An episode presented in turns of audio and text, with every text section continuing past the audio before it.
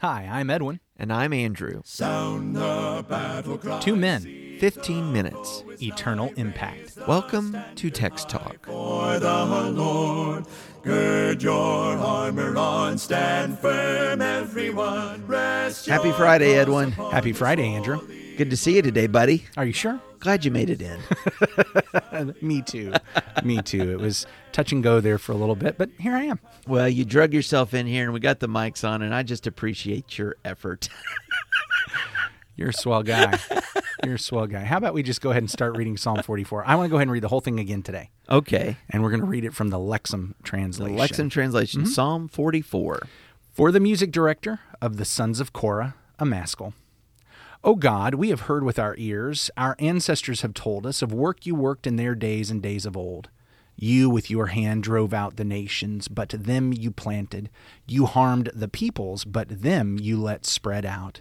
For not with their sword did they possess the land, and their arm did not give them victory. Rather, it was your right hand and your arm and the light of your presence, because you delighted in them. You are my king, O God. Command victories for Jacob. By you we push down our enemies. By your name we tread down those who rise up against us. For I do not trust my bow, and my sword cannot give me victory. Rather, you have saved us from our enemies and have humiliated those who hate us. In God we boast all the day, and we will give thanks to your name forever. Surely you have rejected and disgraced us, and have not gone out with our armies. You have caused us to pull back from the enemy, and so those who hate us have plundered for themselves. You have given us as sheep for food, and among the nations you have scattered us. You have sold your people cheaply, and did not profit by their price. You have made us a taunt to our neighbors, a derision and a scorn to those around us. You have made us a byword among the nations, a shaking of the head among the peoples. All day long my disgrace is before me, and the shame of my face covers me, because of the voice of the taunter and the reviler, because of the enemy and the avenger. All this has befallen us, though we have not forgotten you, and we have not been false to your covenant. Our heart has not turned back, and our steps have not turned aside from your way. But you have crushed us in a place of jackals, and have covered us with deep shadow. If we had forgotten the name of our God, or had spread out our hands in prayer to a foreign God, would not God discover this? For he knows the secrets of the heart. Rather, on account of you, we are killed all day long. We are accounted as sheep for slaughter. Wake up! Why do you sleep, O Lord? Awake! Do not reject forever. Why do you hide your face? Have you forgotten our misery and our oppression? For our soul is bowed down to the dust, our body clings to the ground. Rise up! Be a help for us, and redeem us for the sake of your loyal love. Redeem us for the sake of your loyal love. We we've heard that translated a few different ways in our reading this week, but it is the Hesed. Hesed, yeah, I do like the loyal love translation for that one. Loyal, It's because good. it It captures it. Yeah, it contains that idea of commitment, faithfulness, love, seeking what's best for someone, doing it because I because of a commitment, a covenant commitment. It really it, it doesn't remove the emotion, but it also doesn't remove the commitment. The I've made a decision to do this and so now I'm going to do it. It combines both of those things. And I so I do like the loyal love translation on that. You know, that was a really great insight you just shared there. It makes me think if I was trying to put together a sermon for maybe a wedding, perhaps I might talk about Hesed. Hesed, you might do that. Talk Yeah. about loyal love. Yeah, because it is both of those things. It That's a is both of those things. It absolutely is. One of my favorite illustrations. I think I've actually mentioned this on the uh, podcast before, and that's the the illustration I heard from the Bible Project podcast, where Mm. they actually talked about that as a marriage kind of love. Okay. And they used specifically the illustration of, for instance, a, a fellow whose wife had come down with Alzheimer's Mm-hmm. and had gotten into the final stages of that, who could not care for herself, could not uh, get up out of bed and do Yeah. the things that she needed to do. And the husband continues to care and remains faithful to her because it's that kind of love. It's not just, oh, look, I'm emotionally overwhelmed with how amazing you are and how you make me feel when you walk in the room. It's, I am committed, I am convicted, and so I'm going to love you. But at the same time, there is still that concept of the emotion that is that is a part of this. So I, I really like that. Well, when I think about great love and the Hesed love, Of course, I think about Jesus Christ. I think about that God so loved the world, he gave his only begotten Son, that whosoever believes in him should not perish, but have everlasting life. And it is that giving of the Son, that sacrifice of the Son, that I really see a connection here to this psalm. This idea of love, covenant, and sacrifice. So, do you think of Jesus when we come up with Hesed and loyal love, or do you think of Jesus because it's Friday and you know that's what we're supposed to do? I think that there's a, a wonderful connection here that all this is coming together on Friday. Yeah, Plus, know- I have a friend of mine that's working on a sermon on, on marriage right now. And I was thinking, you know, Hesed would be a real gym to explore. Is this friend also sitting in the room with us? Well, I know the cameras aren't on right now, but yes. Hey, I, you look. Let's just go ahead and, and set the stage. I'm excited. We've got Jesse Martin worth working. Jesse Martin working with us this summer, and uh, he's going to be able to be on this podcast and some of these conversations with me sometimes over the next couple weeks. So we just had him listening in today. So we'll we'll Yeah, we'll pull back the curtain. in you the look studio. behind the curtain, but ignore that guy back there. right? And let's just come back to our conversation now. So I, you know, I was joking a minute ago about are you seeing that because that's where it's in Hesed or because it's Friday? I guess I would just want to highlight. It seems that on Friday, and it's just become natural for us to to reserve the the conversations about Jesus to Friday. It's a great way to end the week. And uh, though make those connections. that Make next those week, New I will Testament tell you in Psalm 45, we're going to see it a lot more than just on Friday. I well, think. But good. Those but- are some of my favorite conversations. But it's i don't i'm not trying to manufacture this. It's Mm-hmm. not oh it's friday so let's see if we can figure out some way to find jesus in this psalm. Jesus is in these psalms. Absolutely. and and what i see in this psalm so i'm going to throw this out again. You tell me if you're if you're with me on this or not. I think it's more than just here's this hesed. I think part of the whole struggle we've had with this psalm why would this psalm get written? We can't we're not certain of a historical event right. we're, we're not certain. We, we can come up with a few things that maybe, but we always at the end of it, like, wow, yeah, but it doesn't quite fit. What's being described in the psalm? And it just makes me wonder is it because in reality, we are, by the time this psalm is done, supposed to recognize that it, it didn't fit exactly anything that had happened yet, mm. but was actually supposed to be preparing us for mm-hmm. something that had not happened mm-hmm. yet. Mm-hmm. And I and I honestly see this in two ways. Okay. First of all, there is going to come the king who can truly, legitimately say everything that's in this psalm about being absolutely faithful. Mm-hmm. And yet, the nations are going to be coming against him. Yeah. They're going to be slaughtering him. Mm-hmm. In fact, he is going to be like a sheep led to the slaughter. That's right. And that's Jesus. Jesus Christ, the Lamb of God. Isaiah 53, when it promises and prophesies this coming servant, it talks about he is going to be like a lamb led to the slaughter. Yeah. And that's what we find here in this psalm. Here is this one.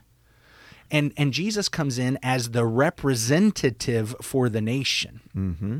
We sit back and we say, look, there's just really there's no time when the nation itself could have said this.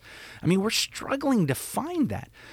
But we do see that kind of flip flop back and forth between the nation crying out and the individual stepping in. And what we have is the individual, the king, who is the representative for the nation, who can make all these claims, and he's actually going through this suffering in order to be the sacrifice for the nation who never really could make these claims. I am trying to remember because it's off the top of my head, but even as you're saying this, I'm thinking about a passage in the Gospel of John where the Pharisees are gathered together. And I believe it was it the high priest or was it Gamaliel? One of them makes the statement that one Should die for the nation. should die for the nation And he in didn't place actu- of the nation. And and and yeah, and the Holy Spirit says there he, he didn't even really understand what he was saying at that time. he didn't understand exactly what it meant, but what a powerful prophecy it was Yeah. of exactly what Jesus does and what he is. And so we have Jesus actually going through what this psalm mm-hmm. has, what it says. But the, the second idea that I see in here is just simply that idea of him being the lamb that goes to the slaughter, of him stepping up and being in the shoes of these people and, and bringing upon himself all that they endured so that they didn't actually have to ultimately endure it, so that we don't have to ultimately endure it. Amen. So my fact checker was just helping me there. I said Gamaliel. It was Caiaphas. Caiaphas. Caiaphas. Sorry I, about that. I missed that you said Gamaliel there. I, I was just talking and I threw out a name and it was the wrong one. So That's okay. We, we've got it figured out now. It was the high priest. It mm-hmm. was the high priest. Yeah. Yeah. Yeah. And so Sorry one of the about things that that demonstrates for us, though, by the way, Yeah. I know as we're studying the Bible and as we're taking a look even at these Psalms, that one of the first things we do need to ask a lot of times is what is the author's intent? Yeah. And I think that helps us understand. But sometimes we understand that God's intent is not the same as the author's. Sure. And so it may be that this psalm we, we've we've we've wrestled with how could anybody have ever written this at any point in Israel's history? Mm-hmm. You know, mm-hmm. the fact is it may be that the author's intent was exactly what you brought up earlier. Here's this person who has been innocent, you know, maybe like a Daniel. Yeah. Like a Daniel and a Hananiah and a Mishael and an Azariah who have been faithful, but they're surrounded by all these others and they just still don't get it. Why is it this why is this happening? Yeah, they're scattered to the nations. Maybe that's their intent. Maybe the intent of the original author was he just didn't know how bad they were, or maybe he was just self deceived. I don't know. Why does God allow this in? Because it's actually pointing to something bigger and greater than anything even the author could have recognized. And, uh, you know, m- maybe I should say this is a third connection that we have um, or, or a reason for bringing Jesus in, or maybe maybe this was the second one I thought of earlier, and then I thought of a third one then, because one of the things I think we're seeing is that one of the pushbacks that that Jews were going to have against Jesus is why would anything like this ever happen to someone who is faithful? If Right. Jesus really is as good as you say he was, why would anything ever like this happen to God's people or God's representative? And here's Psalm 44. Here's where we see it happening. It paves the way. It lets us know that just because Jesus is going through all this awfulness doesn't mean he's Yeah. he's opposed to God. Yeah, it could mean that he is the appropriate sacrifice for God. And again, that concept of sacrifice does come through this psalm. And Oh, I, yeah. I appreciate you pointing it out and the Apostle Paul using it in Romans 8, as we pointed out in a previous conversation, that when one is holy and spotless, well, then that makes one acceptable for sacrifice and to be that sheep led to the slaughter. Mm. And Jesus is that sacrifice. He is the sheep led to the slaughter so that we don't actually have to be. He is the good shepherd. Yeah. that carries us through the dark valley of the shadow of death, which also came up in here, talking about the shadow of death. Shadow of death, and it's because of his death that we're able to make it through that dark valley. What an amazing thing. I think Psalm 44 is fantastic. I will tell you, Psalm 45 is actually going to be very different Okay. from what we've been reading the last couple weeks. So let's just prepare for that. It's it's going to come off very different. It's we've we've been almost like going down a water slide of just how awful things have been. Next week's going to be a bright spot. So I'm looking forward to It's that. going to be great. There'll, will- there'll be a new voice on the program, Jesse At Martin. least a couple days. Yeah. Excited yeah. about that. So lots of reasons to join us next week for Text Talk. We're glad that you joined us this week. If you're in the Tampa area, we hope that you'll come out and worship with us on Sunday. All the information you need for that is found at our website, christiansmeethere.org, christiansmeethere.org. Let's pray. Our great God and Father, thank you, Lord, for this day. Thank you, Lord, for this week, the time that we've had to read and meditate upon this 44th Psalm. It's been unlike others that we have read. And so, Father, it's stretched our minds and our hearts to, to look at these things, and that has been good. Certainly, Father, we see how the Lord Jesus Christ was holy and perfect in your sight and in every way, that he might lay down his life for us who have failed and fall short many times. Thank you for your grace, and thank you for that new covenant. Father, where we have the forgiveness of our sins purchased by the shedding of his blood, we glory in Christ. We lift up your, your name always, holy, holy, holy. In Jesus' name we pray. Amen. Amen. Thanks for talking about the text with us today. I'm Edwin Crozier, and I'd like to invite you to join the Christians who meet on Livingston Avenue in Lutz, Florida this Sunday for our Bible classes and worship. You can find out more at christiansmeethere.org. Check out our daily written devotional that goes along with today's episode. You can find a link for it in our show notes. Michael Eldridge sang all four parts of our theme song. You can get more from him at acapeldridge.com. Please remember to subscribe, rate, and review Text Talk in your favorite podcast app so others can find it and learn about it more easily. Have a fantastic day. Steady, pass the word along. Onward, forward, shout aloud, Hosanna! Christ is captain of the mighty throne.